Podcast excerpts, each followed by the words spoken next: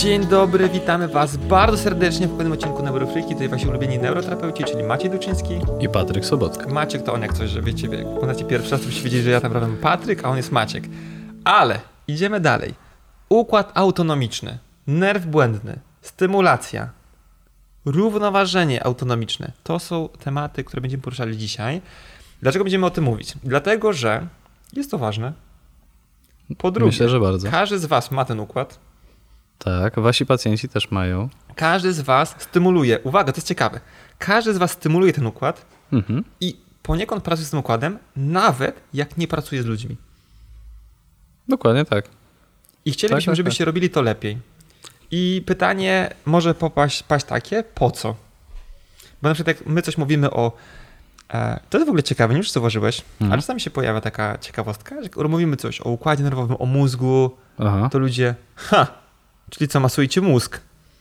Kojarzysz, no nie? Takie Tak, zdarzało się. memy zabawne takie. Tak, tak, tak. Nic nie masuje mózgu. Bezpośrednio w sumie. Pośrednio Bezpośrednio go masujemy trochę. Trochę go masujemy. Macamy go trochę bezpośrednio. Tak. E, I e, właśnie, po pierwsze, po co to? Myślę, że e, każdy z Was się zgodzi, że aktualnie, jak sobie popatrzymy na społeczeństwo, to jesteśmy, może powiem jesteście, bo ja się nie czuję akurat. Jesteście. A Ty się czujesz? Jeszcze nie wiem. N- nie wiem kim. E, przestymulowani. A, Czujesz się przestymulowany? a Znaczy są nie, nie, dni na, takie, nie na co że- dzień. Czasami tak. Generalnie staram się nie być, ale czasami, no jako, że po prostu jest Warszawa, wiesz, dużo takich różnych. Zaraz to rozwiniemy, bo już chciałem coś konkretnego powiedzieć, Tak. ale Dużo, powstrzymam się dużo stresorów. Dużo, dużo bodźców, dużo stresorów. No tak, Dokładnie. no i powiedzmy, że mm, powiedzmy, że u nas, jeśli mówisz o mnie, jakby łatwiej jest się trochę przestymulować, no bo jedna firma, druga firma, różne rzeczy. Mia- Takie Warszawa różne. takie tam, tak? Mówisz Tak. o tym. Rodzina, pies mój, który sobie kuku zrobił i muszę do weterynarza Mm. chodzić codziennie z nim teraz. Niefajnie trochę. I temat jest o tyle ciekawy, że bardzo dużo osób, które przychodzi do gabinetu, do mnie na pewno tak jest, ale wydaje mi się, że jakby przeprowadzić dobry wywiad w innych gabinetach, to w innych gabinetach też tak jest. Że ci ludzie po prostu mają takie objawy nie do końca standardowe. Mhm. Typu, nawet oni zwracają uwagę, że jak jest dużo bodźców na zewnątrz, to ich na przykład spina cały, na przykład wiesz, gło- głośno w galerii, niedobrze im się robi, czują napięcia mięśniowe e, i mają na problemy trzewne, zdarza się bardzo często. Mhm. Takie e, dużo objawów z ciała, jeśli chodzi o stres, który się pojawia, czyli jakiś czynnik stresowy zaraz, napięta żuchwa, kark ciśnięty, barki wysoko, oddech płytki i oni o, tym zgłasz, o to zgłaszają. Dużo osób zgłasza, że ma problemy ze spaniem. Bardzo. E, bardzo dużo osób. Tak, tak, tak. Dużo osób mówi o tym, że ma problem z regeneracją. E, dużo osób e, zgłasza na przykład nie wiem, bóle głowy, migreny i takie chroniczne zmęczenie. Zespół chronicznego zmęczenia też może być. To w ogóle jednostka chorobowa, co mnie to trochę bawi. Albo fibromialgia. Tak, są takie właśnie e, tematy. Mhm. O, kolejna sprawa, na przykład osoby z, z racji zgłaszanych takich objawów, że też na przykład mają trochę gorszą kontrolę motoryczną, e, jest badanych w mm, kierunku takich chorób e, neurodegeneracyjnych. E, Mhm. Właśnie SM-u, jakiejś polineuropatii i tak dalej. I by się okazuje, że oni na przykład za bardzo nie są na to chorzy, czyli na przykład wiesz, nie ma jakichś problemów Mhm. ze słomką milinową i tak dalej, ale objawy są bardzo podobne. Tak jest. I układ e, autonomiczny, o którym będziemy mówili, nerw błędny, jest poniekąd pośrednim rozwiązaniem tych problemów. Yy, No tak, tak, tak, tak, dokładnie. Wiesz co, na, początku użyłeś takiego sformułowania, że to są yy, czasa, no, że to są często rzeczy, które jakby wydają się niespecyficzne i nietypowe, ale tak naprawdę ogromna ilość yy, problemów, które nas dotyczą, nas jako ludzi, to one są bezpośrednio konsekwencją właśnie układu autonomicznego i nawet my po prostu potrafimy nazwać te problemy, ale nie wiemy, że one są związane z tym układem autonomicznym. Jaki na przykład nazwiesz jakiś? E, no właśnie na przykład mogą być zawroty głowy, Okej. może być światłowstręt, Okej. może, mogą być nawet wzdęcia czy, czy zaparcia. Mhm. E, bo generalnie musimy pomyśleć sobie jakby, czym jest w ogóle ten układ autonomiczny, bo to jest bardzo, jeśli chodzi o teorię, bardzo prosta sprawa. Układ autonomiczny to jest po prostu ta część naszego układu nerwowego, która zajmuje się funkcjami, którymi my nie musimy z, jakby świadomie zarządzać. Nie? Czyli no nawet jak myślimy o oddychaniu, no to oddychanie jest w dużej mierze autonomiczne. My Mhm. oczywiście potrafimy go świadomie wstrzymać, zmienić, ćwiczyć ten oddech i tak dalej, ale w momencie, kiedy tylko my przekierujemy uwagę na cokolwiek innego, no to ten oddech dzieje się po prostu sam. Mhm. Nie? E, To, że właśnie nam się rozszerza, zwęża źrenica w reakcji na światło, Mhm. no to znowu jest to po prostu reakcja autonomiczna. Więc to, że mamy światłowstręt, e, że nas po prostu razi, jak wchodzimy do galerii handlowej, niektórych razi, niektórych nie. No więc właśnie znowu, których razi? Tych, którzy generalnie będą mieli problemy z, y, z reakcją tej źrenicy na światło, czyli będzie to jakaś dysautonomia. To jest w ogóle super test. Nie wiem, czy stosujecie test źreniczny w gabinecie, ale on, ja go praktycznie stosuję u każdego pacjenta, który jest u mnie pierwszy raz, Mhm. żeby mu wytłumaczyć nadwrażliwość na bodźce, no nie? Że Mhm. po prostu e, nas, jak oglądacie na Spotify, to nie obejrzycie, będę go pokazywał na palcach, wiesz, mały stresor i Mhm. powinna być mała reakcja układu nerwowego, czyli wiesz, jakby mały stres i mała reakcja. A bardzo często Mhm. jest tak, że mały stresor, czyli poświecisz aparatem, telefonem w oczy, Mhm. to, to nie jest duży stresor, bo już jest widno i tak, no nie, to ja nie Mhm. świecę po prostu w ciemnym pomieszczeniu, po prostu jedyne źródło Tak. światła to jest telefon, tylko tam już jest widno, ja dorzucam troszkę bodźca świetnego jest super duża reakcja, że ktoś mruży oczy, odsuwa tak, od tak, tak, tak. głowę, no ale też widzimy, jak na przykład robicie neurodiagnostykę, na przykład co się dzieje z mięsiem wskaźnikowym, tak? Mhm. To on nam mówi o małych zmianach w ciele. Tak, Zanim nawet powiesz, po to- prostu to, jak, ale też y, nawet reakcja źrenicy, to czy ona w ogóle utrzymuje skurcz. Mhm. Czyli jak świecimy komuś trochę, trochę bardziej, powiedzmy, no my, my w gabinetach to używamy zazwyczaj po prostu światła latarki z telefonu. E, No jeśli się komuś oczywiście y, źrenica e, w reakcji na, na to światło się zwęża, ale po prostu mijają 2-3 sekundy i ona z powrotem się rozszerza albo po prostu tak pulsuje, no to już wiemy, że jakby samo to zwieranie źrenicy nie działa prawidłowo. Mhm. Tak? No i oczywiście w naszym ciele jest dużo miejsc, które e, powinny reagować na tą zmianę, na, na jakiś bodziec, e, a nie zawsze po prostu tak jest. Ja generalnie u pacjentów badam tych e, reakcji autonomicznych dosyć dużo, no przynajmniej kilka, w zależności od tego przynajmniej jakie, jakie zgłaszają w gabinecie dolegliwości, no bo też akurat tak się składa, że mam pacjentów głównie z zaburzeniami trzewnymi, e, a problemy trzewne no, są bezpośrednio z tym układem autonomicznym związane. Tak? Dlatego mówiliśmy, że e, wszystko to, co nie jest świadomie przez nas z- zarządzane, też... czyli na przykład e, wydzielanie enzymów, perystaltyka, jelit, skurcz czy y, rozkurcz na przykład pęcherza czy, czy Mhm. cewek, tak? Więc y, Tak, wszystko to jakby- jest autonomiczne. Fajnie, tutaj oczywiście, tylko że na przykład ktoś to- słuchając tego, to będzie stwierdził, ok, ale ja pracuję z narządem ruchu, nie pracuję z Hmm. metodami visceralnymi i tak dalej. Okej. E, I to można wprowadzić To kogoś zaraz to błąd, nie? rozszerzymy. Bo na przykład napięcie mięśniowe Tak. jest tak, też, tak, my tak. nie wiecie, stając, na przykład jak ja bym teraz z pozycji siedzenia chciał wstać, to nie w kategoriach dobra, będę zaraz wstawał, czyli co się musi wydarzyć. Trochę napięcia brzuchu potrzebuję, e, po, tak, Mhm. jakby potrzebuję skurczu ekscentrycznego czworogowego uda, więc zmniejszam napięcie go świadomie, a w tym momencie napinajmy się poślady, e, grupa kulszowo-górniowa, e, znaczy nie, no poślady w sumie do wyprostu, grupa w sumie kulszowo-górniowa i później gdzieś tam jeszcze wyprostuję nogę, Mhm. więc w ko- końcowej fazie sobie zaaplikuję pracę czworogowego uda. To kompletnie tak to nie działa, no nie? Tak, Dlatego, tak, tak. że chodzi o to, że ten e, napięcie mięśniowe jest jakieś. Oczywiście ono może być różne dla każdej osoby, ale powinno być takie, żeby pozycje, a pozycja była prawidłowa. Ktoś Mhm. teraz powie, że nie masz tak prawidłowa pozycja. Ja po prostu, to jest taki trend w ogóle dziwny się zrobił. Aha. Ja uważam, że można określić, że jest pozycja prawidłowa. Pozycja prawidłowa to jest taka, że po prostu wasz układ nerwowy ma kontrolę nad e, mięśniami posturalnymi. Prawidłową. No tak, ja myślę, że przede wszystkim chodzi o to, żeby ona dla naszego ciała była ergonomiczna i ekonomiczna. Mhm. Tak? Więc trudno jest dla każdego wybrać coś, co będzie dla niego idealne, Mhm. ale na pewno dla danej osoby jest coś, co jest optymalne. Tak, Jest jakiś wzorzec, który będzie sprawiał, że jemu w jego ciele funkcjonuje się lepiej, że jednak Wiesz- te obciążenia biomechaniczne też po prostu są rozkładane prawidłowo. Mhm. Bo oczywiście e, my swoim życiem wprowadzamy pewnego rodzaju nierównowagę napięciową. No, Wiadomo, Mhm. niektóre mięśnie mamy silniejsze, inne silne. I na przykład jest coś takiego, na przykład, że ktoś ma lordozlędźwiową jakąś, Mhm. no nie? I u niektórych ona może mieć taki kąt, a niektórych inny kąt. I oczywiście to jest zmienne osobniczo.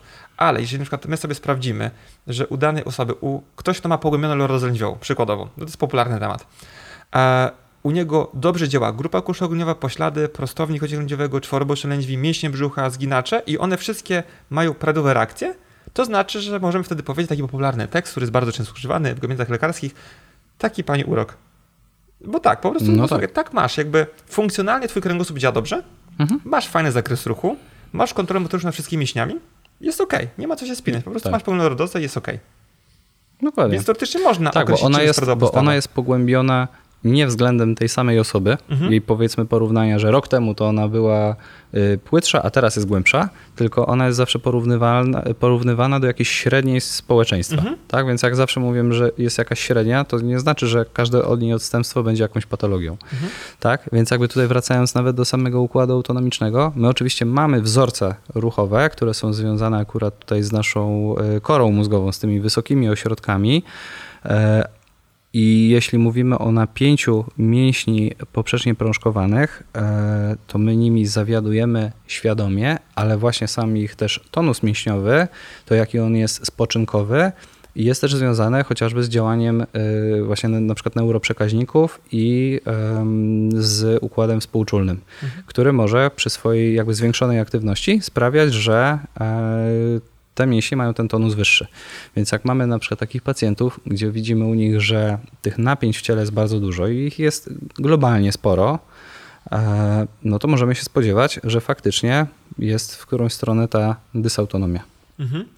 Tak, i wiesz to jest dobry, idealny moment teraz, jak powiedziałeś, dlatego że słuchajcie, taka mała tak przerwa na reklamę, teraz powiem dwie, dwie bardzo ważne rzeczy. Po pierwsze, jakbyście chcieli nauczyć się, bo uważam, że każdy, kto pracuje z ciałem świadomie, powinien po prostu wiedzieć e, maksymalnie dużo o układzie autonomicznym, bo to rozwiązuje mhm. bardzo dużo, słuchajcie, rzeczy. To może być taki fajny case, że macie pacjenta, który wam po prostu nie idzie, pracujecie z nim manualnie i za bardzo nie wiecie, dlaczego ta terapia nie idzie, może po prostu zwrócenie się ku autonomicznemu układowi nerwowemu będzie rozwiązaniem dobrym. Warto sprawdzić to. To tak, po pierwsze, e, tutaj obecno to Maciej Duczyński prowadzi taki kurs, który nazywa się Autonomiczny Układ Nerwowy. Pierwsza sprawa. A jakbyście chcieli po prostu praktycznej wiedzy, zapraszam serdecznie tego pana. A druga sprawa, pod spodem w tym filmie macie link.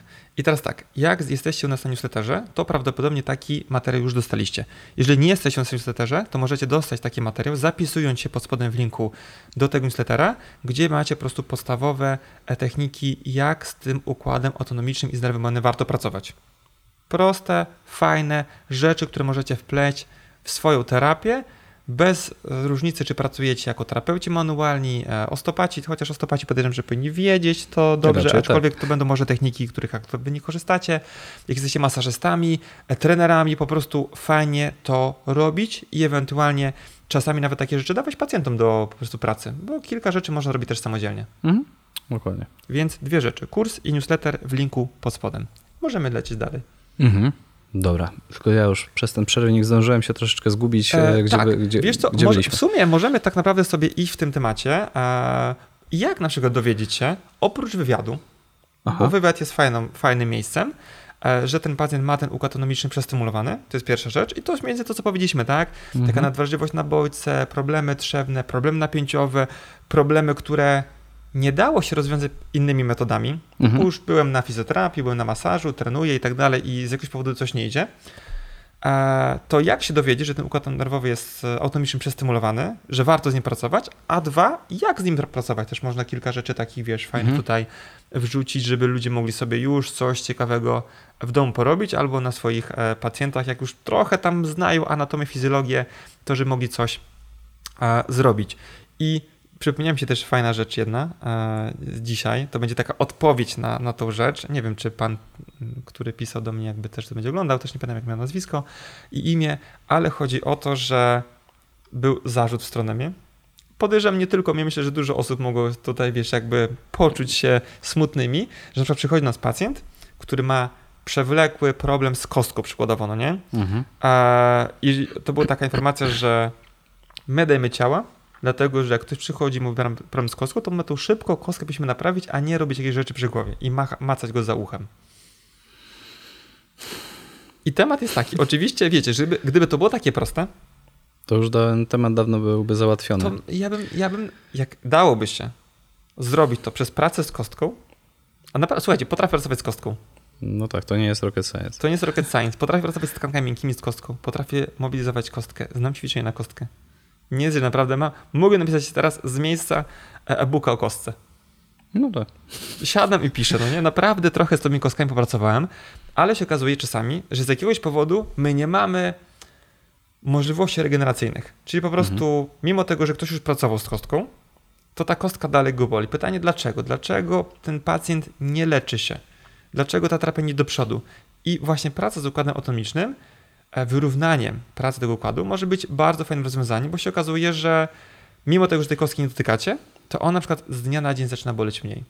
Bo ktoś ma jakiś, wiesz, stan mhm. zapalny chroniczny, bo no, jakiś właśnie jakaś sensytyzacja tutaj receptorowa była mhm. aktywna. Nawet obkurczenie po prostu naczyń obwodowe. Na przykład. Nie? I nie było zaopatrzone po prostu ta kostka w krew, a jak wiecie, bez krwi jest trochę lipa. Słabo. Słabo, bez krwi te tkanki się goją, powiem wam, jakby w sumie tak. to się nie goją. Tak, no i niestety akurat tutaj głównie jest problem z, z naszymi dystalnymi częściami ciała, tak? to na przykład powinny na to zwrócić uwagę osoby, którym bardzo mocno marzną ręce albo stopy. I tak? teraz Więc pół jest... Polski mówi, what? No, e, generalnie tak, no bo znowu mamy tutaj, e, to jest daleko, daleko od serca, jakby metabolicznie jest to, mm, to, to są miejsca, które jakby pierwsze świadczą o tym, że na tym podłożu właśnie takim autonomicznym albo metabolicznym coś się dzieje. Tutaj e, zobaczcie, że o tym się akurat e, mówi sporo, że jeśli zaczynają nam pękać e, paznokcie, robią nam się tam przebarwienia pod nimi, rozwarstwia się płytka albo właśnie mamy jakieś zmiany troficzne na Taki suplement na paznokcie. Jak coś tam się na, na to bierze zawsze. Panie no, łakają na paznokcie i włosy. tak, no bo generalnie może to być faktycznie jakiś problem z, z minerałami chociażby, y, które są jakby Czyli tam składnikami bu budulcowymi płytki. Tak, ale generalnie jeśli mamy tam zmiany definitywnie troficzne, mhm. czyli na przykład widzimy, że mamy y, po prostu białe te paznokcie, jakby nie docierała do nich y, krew. Mamy na przykład tak, że przyciskamy sobie opuszek palca, paznokieć nam trochę bieleje, ale później puszczamy i on w ogóle jakby nie odzyskuje tego koloru zbyt, zbyt szybko, widzimy po prostu, że one gdzieś tam pękają i tak dalej, no to raczej mamy jakieś zmiany na poziomie przynajmniej metabolicznym, a jeśli w dodatku nam dosyć szybko e, marzną, no to możemy się spodziewać, że naczynia krwionośne tutaj nie funkcjonują do końca tak, jak być powinny. Więc może to być po prostu też jeden z, z takich znaków właśnie, nasz, że nasz układ autonomiczny niespecjalnie dobrze funkcjonuje. E, jeśli chodzi o układ krążenia, to też często pojawiające się plamy o takim marmurkowatym charakterze.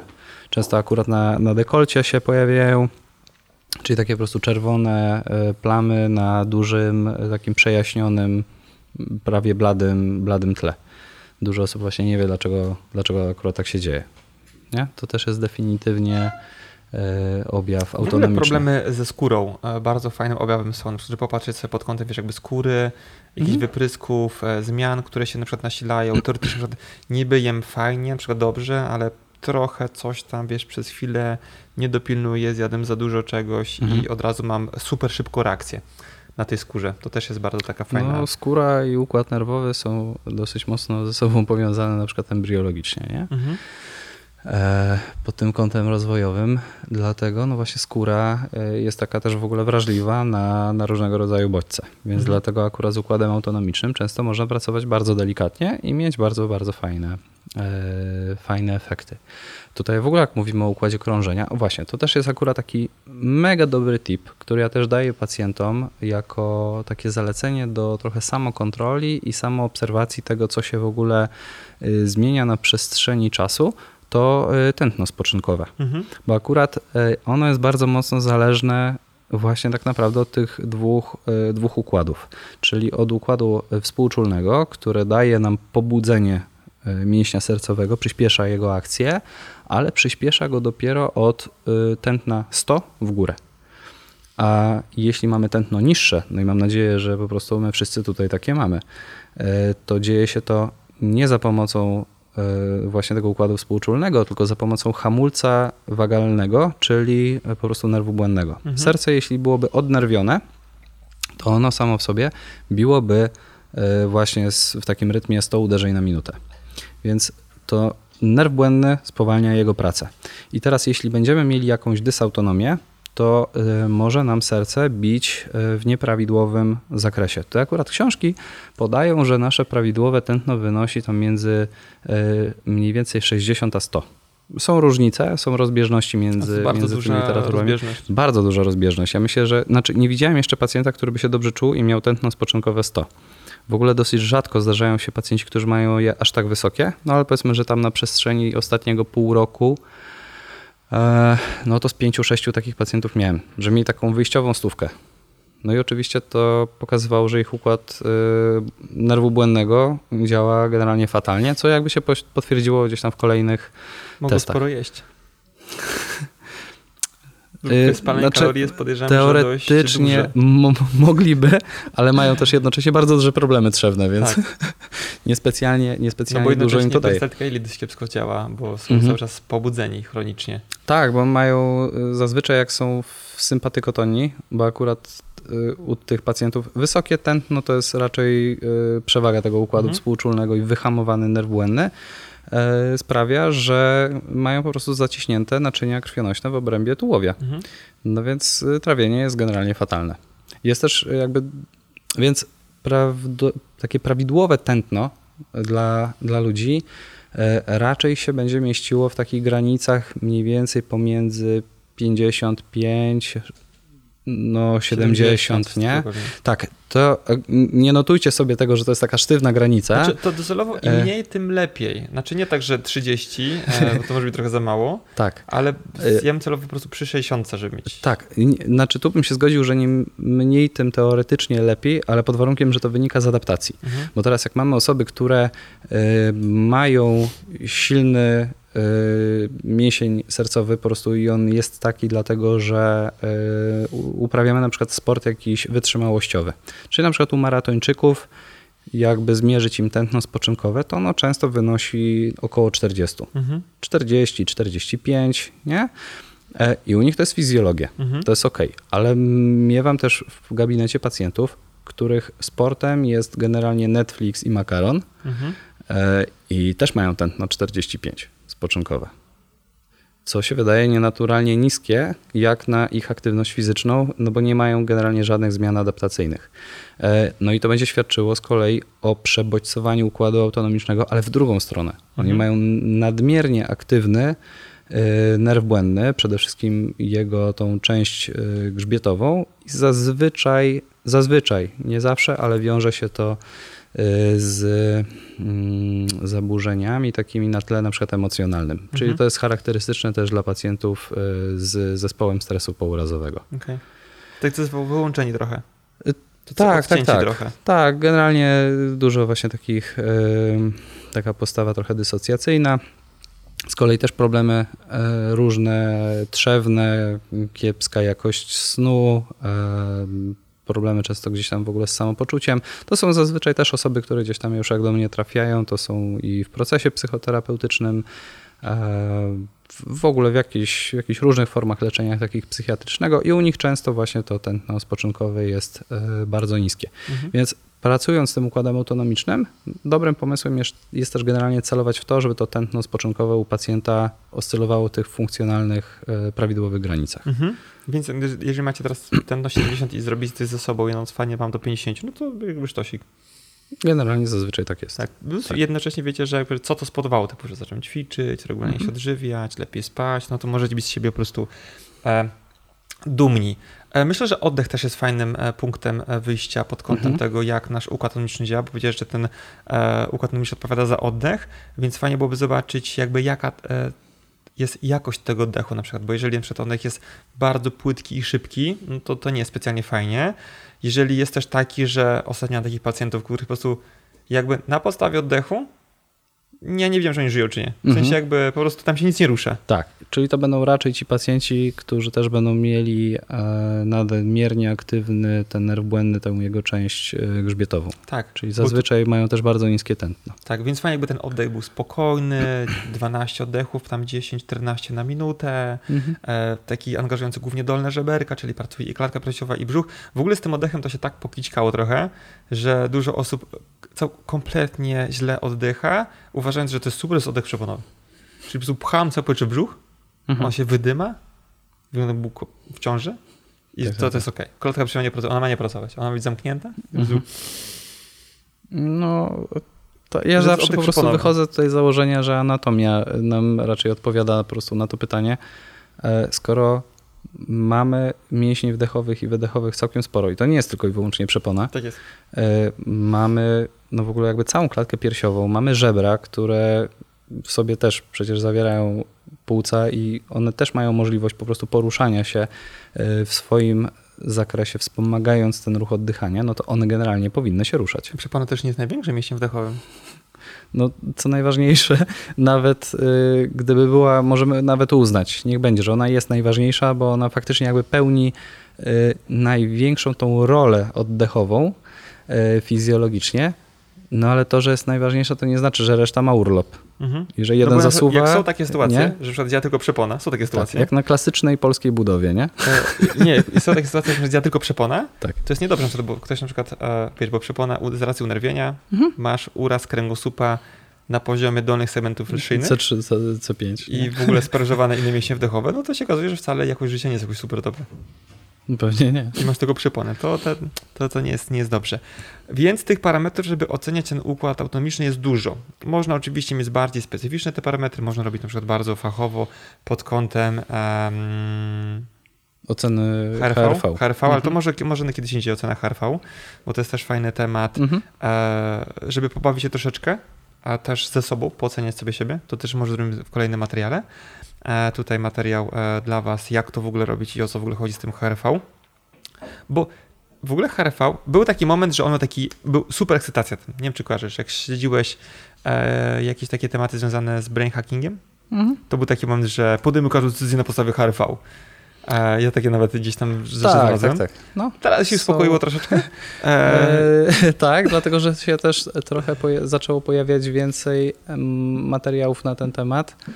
E, I HRV jest dobrym wyznacznikiem różnych rzeczy, ale myślę, że też nie ma co popadać e, w obłęd pod tym kątem. E, mo- Może ono po prostu inaczej jest. Trochę przeceniana jego wartość w naszym e, jakby codziennym życiu. mhm. Ja myślę, że oczywiście fajnie jest y, mieć możliwość na przykład śledzić trend y, gdzieś tam tej naszej zmienności rytmu zatokowego serca, na przykład można ją badać w nocy, no i zobaczyć, czy po prostu się lepiej regenerujemy. Ale z kolei obserwowanie tego w jakiś taki maniakalny sposób y, może po prostu nas doprowadzać do takiego wręcz efektu nocebo Mhm. że widzimy, że mamy słaby wynik, na przykład smartwatche. E, Teraz większość smartwatchy e, mierzy nam w jakiś sposób e, jakość snu, albo po prostu mierzy nam e, zmienność rytmu zatokowego serca. E, No to możemy mieć po prostu od rana takie przeświadczenie. Ja się kiedyś na tym złapałem, jak korzystałem akurat z e, tej obrączki, z Oura Ringa. I jak na przykład już rano widziałem, że mam słaby wynik, to już miałem takie kurcze, To nie będzie a dobry to dzień. już dzisiaj nie będzie dobry dzień, nie? no Dzisiaj i już jakby nastawiałem się na to, że dzisiaj to już ani nie poszaleję, ale Trening treningu to za bardzo nie zrobię, z pacjentami ciężko mi się będzie pracowało, nie? Więc y, w pewnym momencie po prostu przestałem korzystać z tego i zauważyłem, że w ogóle lepiej mi się funkcjonuje, bo ja Ja czasami sprawdziłem. miałem, miałem wrażenie, że się wyspałem, a obrączka pokazywała co innego. Zobacz swoje bady batery. Ja miałem ostatnio nawet y, niezłe, zobaczmy. Dzisiaj robiłem też trening. No dobra, no.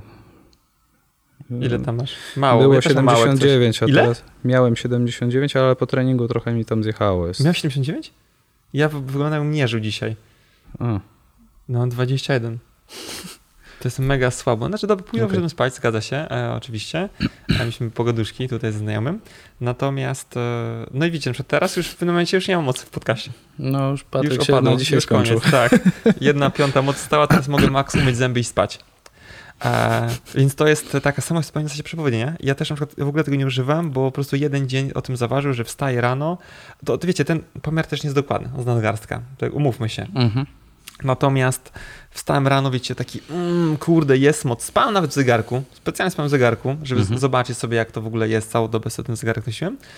I wstałem i po prostu mówię, wow, w ogóle dzisiaj będzie piękny dzień, jest super słońce, ja jestem wyspany, spałem tam z 7,5 godziny, to jest tak dla mnie dużo. E, patrzę na zegarek, e, 30% z rana. I już mówię, dzisiaj już nic nie osiągnę. No i tak też było, nic nie osiągnąłem tego dnia. Śniadanie, e, zęby i Netflix. Tak, nie wszedłem do pracy, to pacjenci byli tacy mm", i, i po prostu nie warto popadać w takie e, mhm. skrajności, bo po prostu to jest sprzęt, to się może pomylić i tak dalej, Jasne. coś było źle. E, więc e, też ostatnio na przykład w ogóle nie patrzę, ile kroków robię. Kompletnie mnie to interesuje, tylko zastanawiam się, jak ja się czuję dzisiaj mhm. i co ja rzeczywiście robiłem. E, I teraz tak, zanim przejdziemy sobie do tego, na przykład jak stymulować sobie ten układ autonomiczny i że wy już częściowo to robicie, ale można robić to prawdopodobnie lepiej, e, to e, dlaczego jesteśmy tacy przebodźcowani? No bo jesteśmy. Oddech, dużo osób mówi o tym, że zimno im w ręce, zimno w nogi, mają kiepski oddech, mają dużo problemów trzewnych, mają nawrażliwość na bodźce. Pytanie, dlaczego tak mhm. dużo osób ma z tym problem? Bo to my mamy w ogóle świadomych zdrowia taką um, informację na siebie, czym się zajmujemy, Mhm. I jest część panelu, która przychodzi i mówi wszystko, wszystko co macie na dole. Wszystko pasuje. Więc myślę, że to nie jest e, odosobniona sytuacja. Oczywiście jesteśmy w Warszawie, tu jest duży pęd życia. Pęd życia jest jednym z tych czynników. Ale co jeszcze? Okej. Okay. Generalnie układ autonomiczny fizjologicznie jest bardzo mocno powiązany z naszym układem endokrynnym i z naszym układem limbicznym. Czyli po prostu z naszymi hormonami i z naszymi emocjami. Więc jeśli będziemy się czuli gorzej psychicznie, mamy jakieś gorsze samopoczucie tego dnia, albo na przykład już może jest to jakiś problem po prostu chorobowy. Na przykład cierpimy na depresję, na jakieś zaburzenia lękowe. Dużo mamy takich pacjentów e, w gabinecie. E, no to u nich ten układ autonomiczny z automatu będzie po prostu działał gorzej, dlatego że on jest tak silnie e, też po prostu z nim, z nim powiązany. Już te reakcje autonomiczne są w pewnym sensie warunkowane przez, przez to, o czym będzie też mówiło im na przykład ciało migdałowate, czyli właśnie ta nasza struktura mózgu odpowiadająca za e, to, żeby nas informować o każdym zagrożeniu. Nie? Więc na przykład, tak jak mówiłem wcześniej, w zespole stresu pourazowego to jest bardzo mocno nadaktywna struktura i ona będzie też e, rzutowała w ten nasz układ autonomiczny, więc chociażby te, te mentalne części. Układ hormonalny, no to nawet tutaj możemy zobaczyć, że mamy dużo pacjentów, znaczy czy, czy pacjentów, czy nawet każdy z nas zna dużo osób, które mają różne problemy hormonalne. Mhm. Tak? Czy to będziemy mówili o chorobach takich już z autoimmunologicznych, typu na przykład choroba Hashimoto, ale nawet po prostu każda forma y, nadczynności, niedoczynności tarczycy, no też już będzie jakimś zaburzeniem, mhm. Y, które będzie rzutowało nam w układ autonomiczny. Mamy dużo ingerencji w nasz ten układ endokrynny, y, na przykład nasze hormony płciowe. Mhm. Tak? Więc to może z kolei być e, wywołane na przykład lekami, które bierzemy, czasami jakimiś suplementami, czasami w ogóle naszym trybem życia, tym właśnie w jakich godzinach kładziemy się spać, czy się w ogóle wysypiamy, czy nie. Od tego na przykład u facetów będzie bardzo mocno zależał poziom testosteronu. Mhm. Czasami też rzeczy, które my możemy e, jeść albo pić. E, mamy dużo w pożywieniu czy w wodzie ksenobiotyków. Ksenobiotyki to są właściwie wszystkie substancje w pożywieniu, które tak naprawdę nie są Mm, naturalnie w nich występujące. Tak? Czyli właściwie różne zanieczyszczenia mogą być przez nasz organizm odbierane jako e, coś bardzo podobnego do hormonu. Mhm. Mogą po prostu dla danego receptora w ciele e, pełnić taką coś, co jakby mimikuje dany hormon. Tak? E, dużo się na przykład ostatnio mówi o tym zanieczyszczeniu mikroplastikiem, mhm. tak? I ono też może być po prostu hormonalnie aktywne. E, możemy mieć zaburzenia mikrobioty jelitowej, która też będzie rzutowała w nasz układ autonomiczny, czyli tak naprawdę różne rzeczy, które są no, plagą teraz tego XXI wieku. Czyli to będą te czynniki i środowiskowe, e, które no niestety mamy, czy mamy smog. Mhm. E, w ogóle dzisiaj się spotkałem z tym, że ostatnio podobno jest popularny pogląd, że smog w ogóle jakby nie, nie szkodzi nam na zdrowie, tylko nas no, hartuje. Był, znaczy, wiesz, straszna, ogólnie, straszna głupota. To jest na maksa głupie, natomiast jakby zrobić superwizowaną grupę mhm. i na przykład ich jedynym stresorem, który wpływa jest smog, mhm. To znaczy pewnie i tak jest kiepsko. Znaczy no i tak jest, i tak jest kiepsko, bo okazuje się, że na przykład y, smog może y, już wywoływać zmiany y, u płodu. Mhm. Jeszcze znacznie przed, przed narodzinami. Zanim jeszcze oddycha. Matko oddycha. Generalnie tak. Tak, tak, tak. Więc on się też generalnie przedostaje To samo może być na przykład właśnie z tym mikro, mikroplastikiem. Nie? Więc y, są to różne czynniki, na które my no, nie mamy jakby dużego wpływu. Możemy oczywiście wybierać, znaczy dużego nie mamy. Możemy wybierać racjonalniej, na mhm. przykład gdzieś tam nasze źródła pożywienia, to co pijemy, co jemy i tak dalej. E, możemy starać się redukować właśnie chociażby te stresory emocjonalne, psychiczne. Tak? Po prostu dbając y, o siebie pod tym kątem, czy jeśli potrzebujemy psychoterapię, to po prostu y, korzystając z niej, ograniczając różnego rodzaju gdzieś tam, czy, czy relacje, które nam nie służą i tak dalej. No myślę, że o tym też można byłoby gadać bardzo dużo i dużo. To akurat psychologów robi dobrą robotę po prostu y, szerząc takie, takie treści. Więc różne rzeczy, o których my od dawna wiemy, że one nam szkodzą, mhm. będą nam w pewnym sensie uszkadzać mhm. też nasz układ autonomiczny. E, tak, no, znaczy wiesz co, to tak z tej z twojej rozkminy, którą tam w 100% się zgadzam, natomiast to tak um, trochę dużo osób mogłoby sobie taką trochę sprawczość odebrać, że że nic tam nie zrobię, zrobią tak? mikroplastik, on jest wszędzie, smog, nie mogę się przeprowadzić, y, hormony, no ale tak, co zrobić, jest... jestem kobietą. Jasne. E. Y, myślę, że to nas powinno raczej zmotywować, dlatego że oczywiście jest nam w XXI wieku prawdopodobnie pod tym kątem trudniej, e, jeśli chodzi o, o, utrzymanie tego e, balansu autonomicznego, niż na przykład wcześniej, kiedy nie było e, takiego dużego, powiedzmy, problemu środowiskowego, mhm. ale no, mamy rzeczy, na które ten wpływ jest ogromny. Przecież bombardujemy się też zupełnie innymi bodźcami. Mhm. Chociażby to, że sobie cały czas skrolujemy telefon i mamy w nim po prostu milion y, reklam. Jest taki bardzo popularny czas. w nurtach e, takiego zdrowego lifestyle'u, a takie określenie jak detoks dopaminowy. Nie wiem, czy jakby mm -hmm. kojarzycie. Tak. Ale to też jest jakby związane z tym, że po prostu fajnie byłoby maksymalnie zminimalizować ilość, ilość pobudzaczy i stresu, który nas oddziałuje. Mm -hmm. I sytuacja jest taka, że naprawdę nasze ciało jest a moim zdaniem to jest super. Znaczy, czy jest idealna konstrukcja? Pewnie jest niezła, może tam kilku rzeczy brakuje, ale jest super konstrukcją. W związku z tym, że ono sobie e, z jakąś e, ilością stresu radzi. Mhm. Nawet też jakaś konkretna ilość stresu może zaadoptować nas do danego środowiska, mhm. do danej sytuacji, więc e, fajnie byłoby maksymalnie dużo tego stresu wyeliminować, bo on i tak będzie nas oddziaływał. Mhm. I tak jest go dużo. Tak, tak, więc tak. maksymalnie ile jesteśmy w stanie, to żeby tego stresu wyeliminować z naszego życia.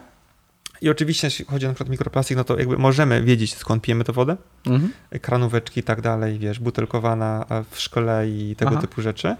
No tak. E, smog, no to jakby można się przeprowadzić albo nie, jakby tak. natomiast na szczęście Generalnie to, rok. tak, żeby to też było jasne, to, to są pewnego rodzaju takie przykłady, tak, nie? bo tego, tak. tego jest, jest dużo, tych Ale różnych wiesz, bodźców, które nas Dopamina, jakby social media, które Oczywiście. po prostu niszczą e, duże ilości oczywiście. Wiadomo, że teraz nie będę mówił, no, że tak. są złe, no bo sami produkujemy materiały teraz do tych social mediów. No tak, ale, ale też możemy po prostu zwracać uwagę na to, że czasami y, możemy się przyłapać na tym, że bezmyślnie po prostu coś tak. skrolujemy. W tak. każdej wolnej chwili po prostu oglądamy coś, co jakby nie wnosi żadnej wartości do naszego życia. Mhm. Czyli oglądamy no po prostu jakieś głupoty, tak. y, które być może nawet działają negatywnie. Na przykład Moim zobaczcie, jak, głównie, no nie, jak dużo. Negatywnie. Teraz też akurat y, czytałem artykuł dzisiaj, akurat przygotowując się też do webinaru, czytałem y, artykuł o układzie autonomicznym i też jakie były zalecenia akurat takie psychiatryczne e,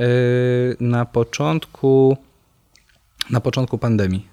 Właśnie też mówiło się o tym, e, po prostu już w nauce, mhm. że należy ograniczyć samemu sobie dostęp do mediów, dlatego że on może na nas działać bardzo niekorzystnie, mhm. że najlepiej wybrać sobie tylko jakąś jedną bądź dwie krótkie e, jakieś przerwy w ciągu okay. dnia na to, żeby dowiedzieć się o tym, co się dzieje na świecie, ale żeby to było maksymalnie krótko i tylko informacyjnie, żeby nie przesiadywać godzinami dowiadując się o tym, co jest mhm. dla nas niekorzystnego. Zobaczcie, że też właśnie jest tak zbudowany nasz mózg, że y, my słabo reagujemy na dobre wiadomości. Mhm one nie wywołują u nas żadnej reakcji, dlatego że właśnie wspomniane wcześniej ciało migdałowate e, i jest nam potrzebne do przeżycia. Mhm. My nie potrzebujemy do życia informacji o tym, że stało się coś dobrego, bo to jakby nie zmienia naszych szans na przeżycie. Mhm. Ale to, że jest coś, co jest dla nas e, zagrożeniem, no to już musi nas zaalarmować.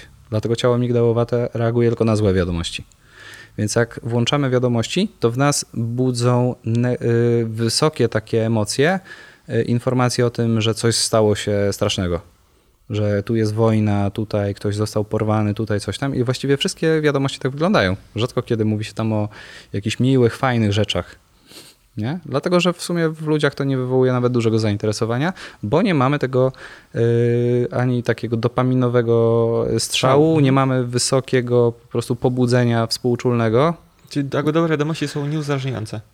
No nie, no po A, prostu sobie możemy Znaczy, wszyscy przeczytać. twórcy jakby wiadomości jakikolwiek o tym wiedzą, więc jakby Mhm. tak jest produkowany, jakby projektowany choćby e, No informacje dużo, no serwisy, nawet nie? po prostu nagłówki są tak projektowane, żeby w nas wywołać jakiś szok. Wiesz, jeżeli chcesz dowiedzieć się, odpalacie sobie jakikolwiek serwis innowacyjny i chcecie dowiedzieć się czegoś fajnego, Mhm. to trzeba naprawdę poszukać, poskrolować gdzieś tam z tyłu, na dole, mała ikonka, niewidoczny tytuł, to coś na pewno znajdziecie, no nie, bo na świecie dzieją się fajne rzeczy, Oczywiście. e, tylko że po prostu no to nie jest, nie jest klikalne niestety. Tak, teraz to już nawet się tak wszyscy śmieją z tych yy, clickbaitów, Mhm. typu, że tam nie wiem, myjesz talerze, na y, trzy przykłady, dlaczego robisz to źle, nie?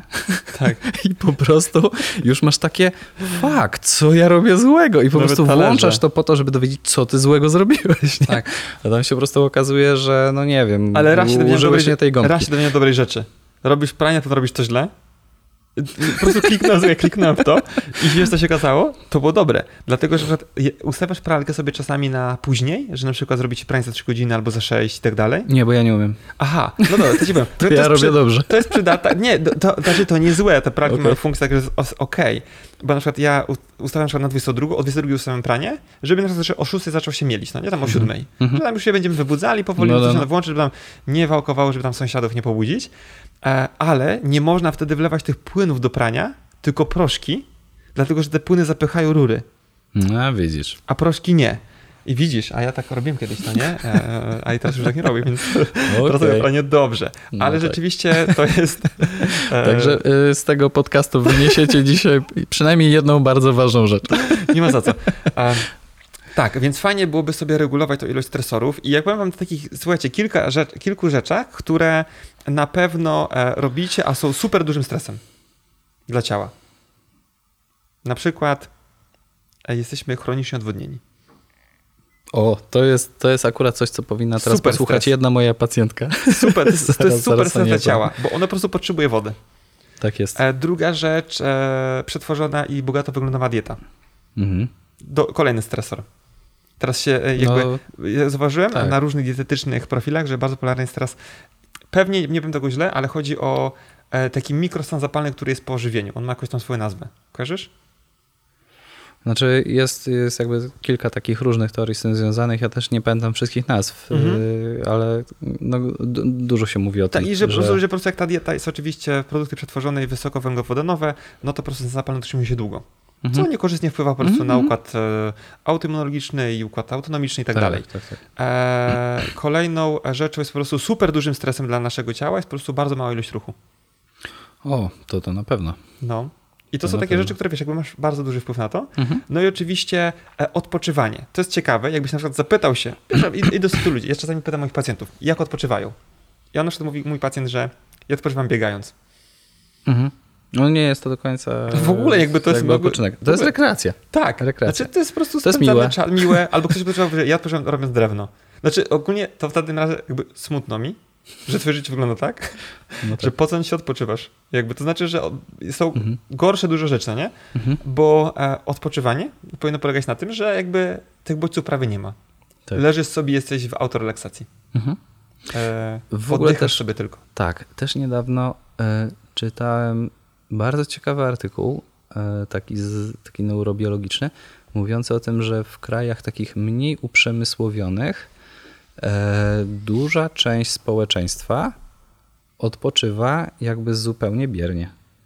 Super. Czyli jak mamy na przykład, nie wiem, takie, już teraz może znowu skrajny przykład, jakieś do rzeczy Amazonki, gdzie sobie tam ludzie siedzą w jakichś po prostu chatkach, Mhm. To oni robią. dużo czasu spędzają robiąc nic. To jest mega trudne. Siedzą sobie, jest- siedzą, patrzą sobie na wodę na przykład, nie? Tak. Gdzie u nas jakby to w ogóle kulturowo nie przechodzi. Wiesz co? E, że starsze społeczeństwo. My musimy wręcz y, zaplanować to, żeby pomedytować, żeby robić nic. E, starsze pokolenia. E, typu, wiesz, No tak. wychodzisz sobie przed domek Nie jest jak ktoś na przykład na siedzi na ławeczce? nie? z Tak, ale to już jest... Rzadko spotykane. Na przykład jak jedziesz gdzieś na takich takich, wiesz, e, o, wiesz gdzie to widziałem na przykład? E, W górach. Mhm. Że wiesz, domek w górach, Mhm. Siedzi se stary dziadek i patrzy na górę. I tam gdzieś owce biegają. No to To tak, ale w mieście nie ma opcji. cały czas coś się robi i to jest problem, bo my potrzebujemy takiego nic nie robienia. Mhm. E, dzieci w ogóle się zaprzęga, wiesz, jakby, co ty robisz? Nic. Do lekcji, do sprzątania, do czegoś tam. Mało ci tutaj, no to dodatkowe zajęcia cię wpisuje po prostu. Szósty raz trening piłki nożnej dzisiaj masz w tygodniu e, i tak dalej, więc... e, I garncarstwo. I garncarstwo. E, wczoraj, wiesz, wczoraj w ogóle sytuacja jest taka, do mnie czasem przychodzą po prostu em, rodzice z dziećmi i te dzieciaki ewidentnie są przystymulowane Mhm. i właśnie też w, w, w ostatnio w tych kilku dniach mi się zdarzyło po prostu takich dzieciaków przyjmować, a też moich znajomych trochę i nieznajomych. No i głównie chodziło o to, że wiesz, jakby i to się tak skumulowało kilka osób i oczywiście mój e, telefon, sobie siadam na chwilkę, patrzę w telefonie, co tam ciekawego na Messengerze, no i oczywiście Facebook mi, bang, jakoś podrzuc- podrzucam jakiś post. Podrzucam jakiś post. No i oczywiście idealny post dla mnie, bo wypowiadał się e, psycholog dziecięcy. E, W związku z tym w ogóle chodziło o to, że jakby dzieci spełniają aspiracje rodziców. Jak kiedyś było mało rzeczy, no to teraz po prostu te dzieciaki, wiesz, Mają wszystko. ma, znaczy wszystko, ale tu wiesz, za Tak. dużo, no nie? Bo tam też takie absurdalne przykłady były, że wiesz, Jasio chodzi na piłkę nożną, e, po prostu język hiszpański, myśli o chińskim i jeszcze po prostu zajęcia z garncarstwa choćby, no nie? I po prostu Tak. ma sześć dodatkowych zajęć w tygodniu, plus oczywiście cała szkoła, WF-y i to wszystko, no nie? I wypowiada właśnie psycholog dziecięcy, e, że maksymalnie dla zdrowia psychicznego dziecka takich zajęć powinno być dwa w tygodniu, maks trzy. To jest maks. Koniec. Bo ono powinno być tak, ponudzić się w domu, pospędzać się z rodzicami, Z bo nie potrafią rodzice z dziećmi rozmawiać. Mhm. No bo jakby nie ma nich w domu. Rodzice są w pracy, dzieci są w szkole, oni się nie, nie znają Mhm. i nie potrafią sobie rozmawiać. E, one powinny się pokłócić z rodzeństwem, powinno się trochę z rodzicami pokłócić. Czyli wiesz, po prostu nauczyć się Komunikować, komunikować z ludźmi. tak, tak, bo tak. później nie komunikował się, tylko po prostu wykonuje zadania. Zadanie piłka nożna, zadanie chiński, zadanie garncarstwo Mhm. i nie ma nudy w ogóle. Przychodzi zmęczony, idzie spać i wraca i znowu korpo.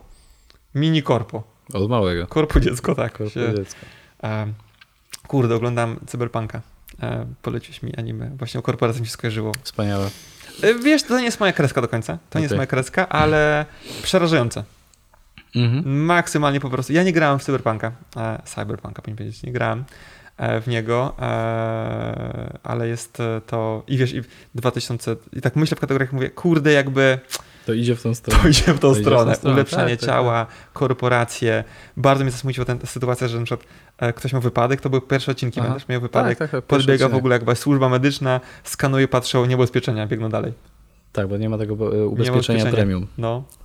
Tak. Ja jest. generalnie jestem e, wielkim fanem Cyberpunka, już na Playaku trzy razy ograłem. Tak? No. Może też sobie powinien kupić nie? i Tak jest. sobie troszeczkę. To też nie jest Tak, odpoczynek. jeszcze W te... Pamiętajcie. Nie, no ja tak. E, e, Czytanie, bo ja bym teraz powiem, czym jest odpoczynek. Gra na pleku nie jest odpoczynkiem.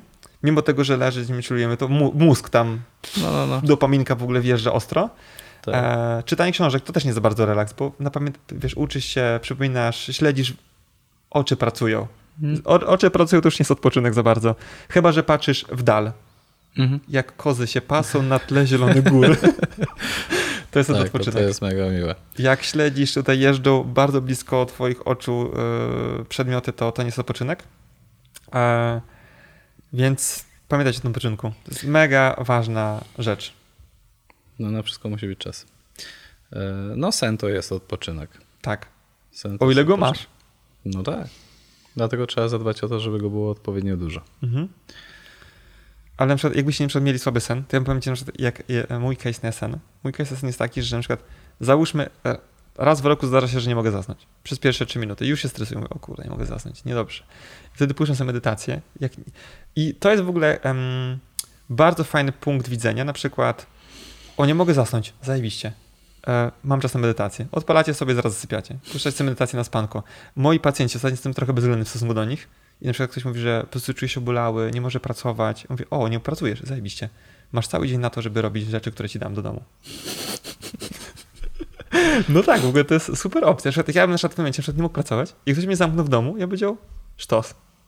W końcu Me- zrobię... Tak.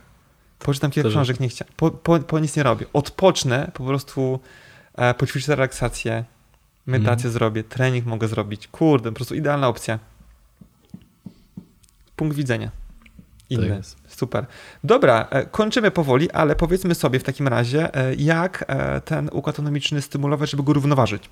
Bo jak zauważyliście, tu Maciek powiedział też kilka fajnych rzeczy, że niedobrze jak on jest przebodźcowany współczulnie Mhm. i niedobrze jak on jest niedobodźcowany, czyli przystymulowany przez współczulnie. Tak jest. To musi być równowaga.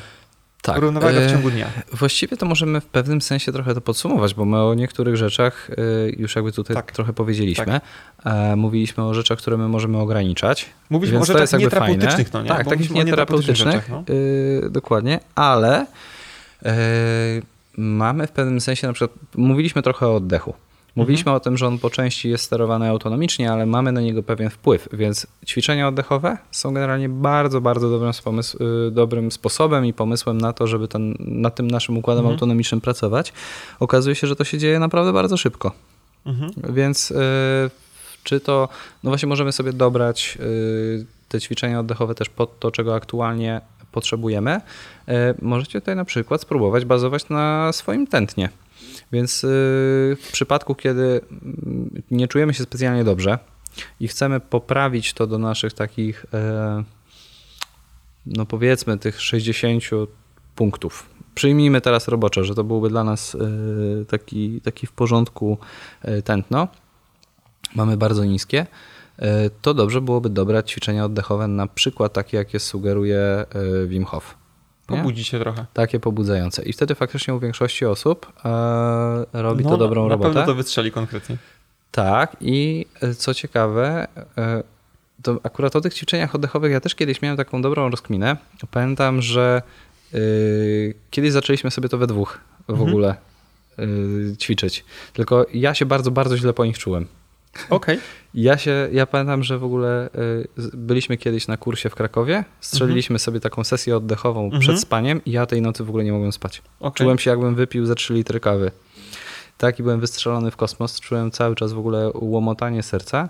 Yy, Wtedy ja pamiętam, że mój stan yy, zdrowia nie był specjalnie dobry, więc ja już by- byłem generalnie dosyć mocno pobudzony współczulnie, więc ja sobie jeszcze bardziej dowaliłem do pieca. Nie? Więc tutaj możecie po prostu sprawdzić, bo to nie zawsze się sprawdza, z, tego, co, y, z tego co też zaobserwowałem. Nie ma takiej stuprocentowej korelacji, ale jednak jest taka tendencja, że jak mamy to tętno spoczynkowe niskie albo prawidłowe, to wtedy te ćwiczenia Wim Hofa robią nam fajną robotę, dają nam większe możliwości w ogóle zaadaptowania się y, do stresu, E, więc może to być terapeutyczne, może być profilaktyczne, Mhm. tak? To jest, y, to jest jedna opcja, a druga są też ćwiczenia, które akurat w tamtym momencie by mi bardzo pomogły, to są takie y, oddechy bardziej jogowe. Mhm.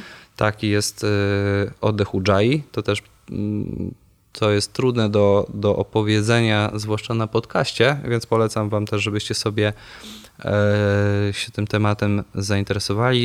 Jest, y, ja, ja tego w ogóle nigdy nie potrafię wpisać, bo to Okej. jest dosyć trudne. To, to No, się tak wymawia, ale... to na pewno się Google powie. Tak, tak, tak, tak, bo to Google y, właśnie... W ogóle wie o co chodzi. Wie o co chodzi. E, nie- nie- Niesamowite, że te algorytmy potrafią e, czasami nawet jak fałszujemy jakąś piosenkę, pisząc ją po angielsku, polsku, to wie o co chodzi, nie? Wszyscy, znaczy, znaczy wszyscy fałszują i po prostu już jakby I po prostu już wie. Tak, tak. Tak, teraz w ogóle e, A- AI robi robotę. Więc oddech Ujjayi mniej więcej polega trochę na takim oddychaniu, to głupio brzmi i, i trzeba to trochę popróbować. E, Polega na tym, jakbyśmy próbowali chuchać, tak, tak jak możecie sobie wyobrazić, jak macie szybę i chcielibyście na niej tak nachuchać, żeby zrobić na niej taką To, parę. taki, to jest ten oddech ognia, jakby taki nazywany, po prostu żeby takie... Też jakby nie, takie- nie, nie, okej, bo to polega na takim chuchaniu, ale jednocześnie mając zamknięte usta.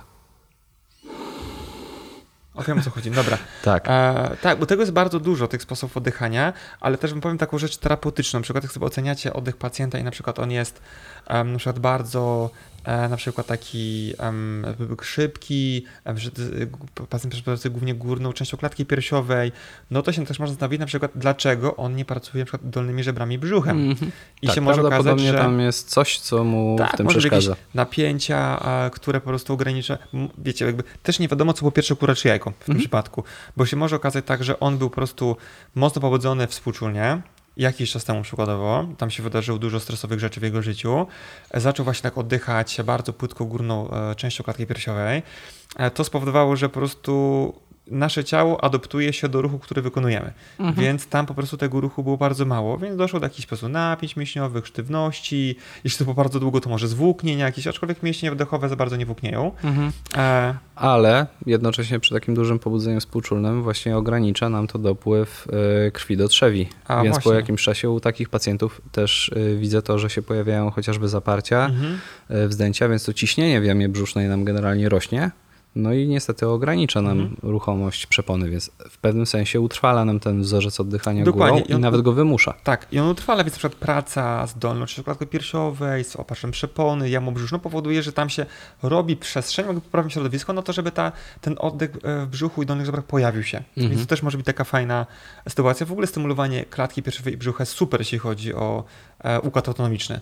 To jest jakby nam przyszło do głowy tak jakby co warto zrobić, to są takie jedne z pierwszych elementów, które po prostu warto zrobić. Jest to łatwe, proste i dużo osób to robi, tak? Bo zobaczcie na przykład, jak e, czasami e, nawet e, wykonujemy zwykły masaż. Taki mhm. po prostu prosty masaż i widzimy, że ktoś jest przemęczony, przebodźcowany, dużo się wydarzyło, to on zaraz, co mu się spięło? Szyjka, kręgosłup piersiowy, mhm. ciężko z oddechem i zaraz kładziemy pacjenta na brzuch i tam cyk, kręgosłup piersiowy, tak? Mięsień mhm. prostowniczek, praca między żeberkami, gdzieś tam kark i się okazuje, że to jest takie fajne, wyciszające, bo są obszary, które mają bardzo duży wpływ na e, pobudzenie współczulne, chcemy je tak mhm. wyhamować sobie ten obszar troszeczkę. No nawet po prostu, jak pomyślimy o anatomii układu współczulnego, to jego zwoje biegną po prostu przy stawach żebrowo-kręgowych. Mhm. Więc nawet jeśli się e, tak na spokojnie porolujemy i pomobilizujemy mhm. na rolerze, e, to to już robi fajną robotę. Tak. Ale można robić bardziej, nazwijmy to specjalistyczne rzeczy pod kątem mhm. stymulacji np. twarzy, gdzieś tam nerwu błędnego, obszaru szyi, gdzieś tam pracy z mózgu czaszką. Tak. Więc tak, jest tak, tak. troszeczkę bardziej specjalistycznych W ogóle rzeczy. tych technik y, pracy tu jest y, bardzo dużo, mhm. nie? no bo mamy bardzo dużo rejonów, które są przez ten y, układ autonomiczny unerwione, więc mhm. generalnie e, naczynia, e, narządy wewnętrzne właściwie i klatki piersiowej i, i jamy brzusznej, miednicy, mhm a no wiadomo, że to wszystko też musi funkcjonować przez, przez to autonomiczne unerwienie. E, no i właśnie głowa, twarz, dużo nerwów czaszkowych też ma e, te swoje autonomiczne funkcje. Mówiliśmy na przykład dzisiaj o oczach. E, więc w sumie to całe centrum naszego ciała to są takie obszary mocno autonomicznie takie no, responsywne. Powiedzmy. Teraz bardzo popularne są takie masaże twarzy.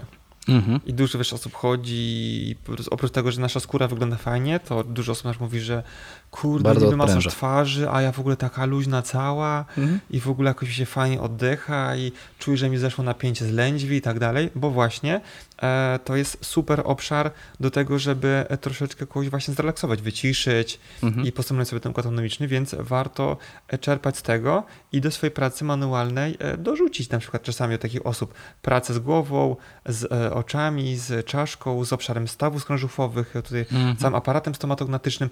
Oczywiście dopasowując to, wiecie, idealną opcją byłoby, żeby nie łapać tego na tak przysłowiową pałę, e, tylko po prostu zbadać sobie pacjenta, czego Dokładnie. najbardziej potrzebuje, tak? Gdzie mamy najwięcej tych podrażnień receptorowych, co warto wyciszyć, z czym on ma problemy największe i uderzyć sobie w obszary, które są e, najbardziej, nazwijmy to, zestresowane. W ten sposób. I tak mhm. jak mówię, e, my w ogóle, to jest ciekawe, e, ale na przykład bardzo staramy się, żeby praktycznie na e, każdym z szkoleń, które gdzieś tam robimy, pojawił się temat układu autonomicznego, czy jest masaż mm -hmm.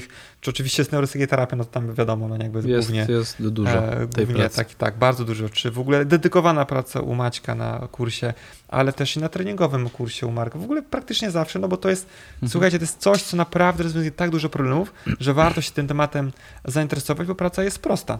Są techniki, które są proste bardzo, oczywiście są techniki też bardzo specjalistyczne. Wszystko zależy z jaką grupą pacjentów pracujecie, ale mhm. pochylcie się nad tym pacjentem i też edukacja.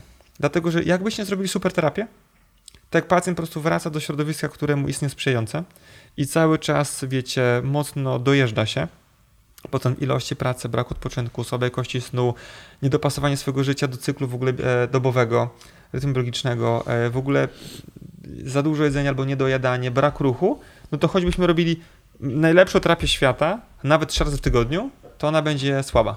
No, będzie miała bardzo krótkotrwałe Tak. efekty, albo po prostu ich nie będzie. No, nie damy sobie przestrzeni na to, żeby ten układ autonomiczny nam no, po prostu zareagował. Szczególnie na przykład, jeżeli macie takie sytuacje, na przykład wasi pacjenci mówią, że po terapii było sztos. Elegancko. Przez trzy dni albo tydzień. I później wszystko wróciło. To nie znaczy, że wy robicie słabo terapię. Być może nie znaczy, może to znaczy, że jeszcze nie e, gdzieś Nie tam dotarliśmy do jakby do przyczyny, problemu. ale to też może okazać się, że Tak. dotarliśmy do niego, a- ale po prostu środowisko jest dalej niesprzyjające. No niestety bardzo często tak jest. No, więc też miejcie to na uwadze i po prostu dobry wywiad to jest znowu klucz do bardzo wielu waszych sukcesów. Dzięki za uwagę. Słuchajcie, myślę, że naprawdę poruszyliśmy mega dużo tematów. Wysyłajcie to pacjentom swoim, jeżeli jesteście terapeutami, bo myślę, że to może wam dubsko uratować nieraz. Bo pacjent posłucha i mówi, kurde, ajajaj, nie słucham Terapia była zaleceń. dobra, Terapia ale była dobra. zalecenia nie były wykonane. Tak, to, to wtedy możecie to podrzucić swoim e, pacjentom i oni po prostu będą na pewno lepszymi e, pacjentami od tej pory waszymi, jak to przesłuchają dokładnie. E, I zostawcie po prostu swojego maila pod spodem, to po prostu podrzucimy wam materiał do stymulacji układu autonomicznego, jak możecie robić to bardziej profesjonalnie. Dzięki za uwagę, trzymajcie się.